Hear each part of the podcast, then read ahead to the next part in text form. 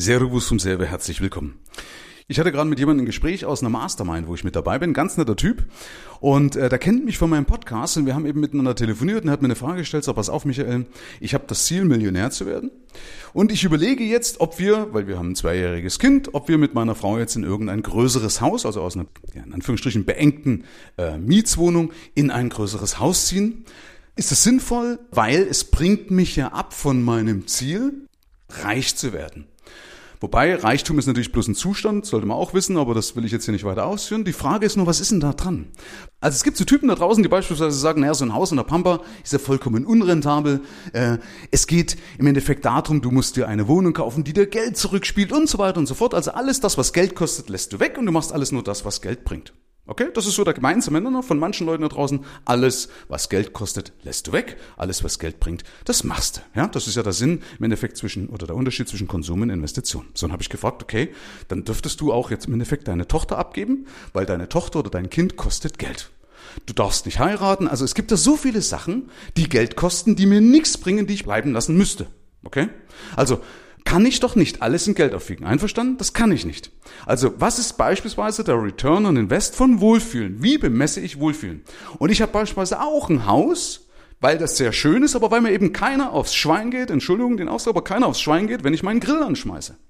Dann muss ich mit keinem diskutieren. Das ist eben meins. Und das hat halt seinen Preis, das weiß ich. Und jetzt sind wir dabei, jetzt kann ich doch auch sagen, okay, wenn ich alles ja nur in Geld aufwiege, dann ist es doch eigentlich auch ein Mangelbewusstsein.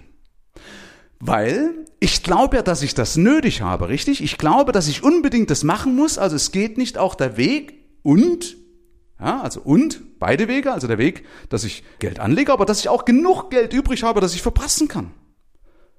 Zumal, das sage ich ja auch immer, weil meine Frau ja im Hospiz gearbeitet hat, also wenn es um, eben um das ganze Thema äh, Sterbebegleitung geht.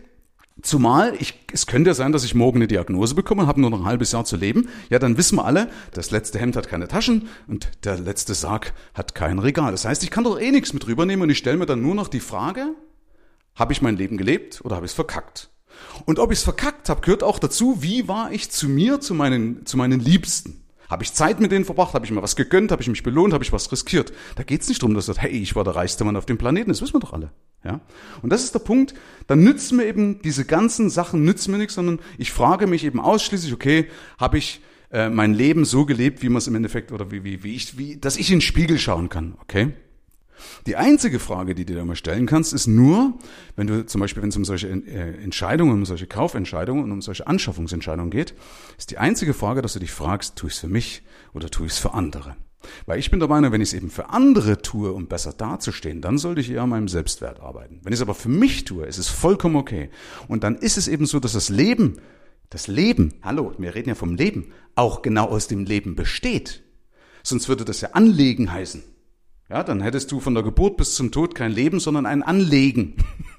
ein, ein, ein Mehrwerden, keine Ahnung, wie man das nennen will. Hey, es geht darum eben, dass du lebst und dazu gehört, dass ich Fehler mache. Dazu gehört eben, dass ich auch heiraten kann und damit Geld verbrenne und vielleicht auch mit einer Scheidung Geld verbrenne. Ja, aber es ist doch scheißegal. Wichtig ist doch eben, dass ich mein Leben lebe. Sonst, wie gesagt, wenn ich alles in Geld aufwiegen würde, dann darf ich nicht heiraten, dann darf ich mir nicht irgendwelche Autos gönnen, ja dann darf ich auch keinen Urlaub machen. Ja, dann müsste ich dann draußen irgendwie auf so einer Holzpritsche in meinem, nee, Garten hast du ja nicht, äh, keine Ahnung, irgendwo dann machen. Verstehst? Also, das geht nicht.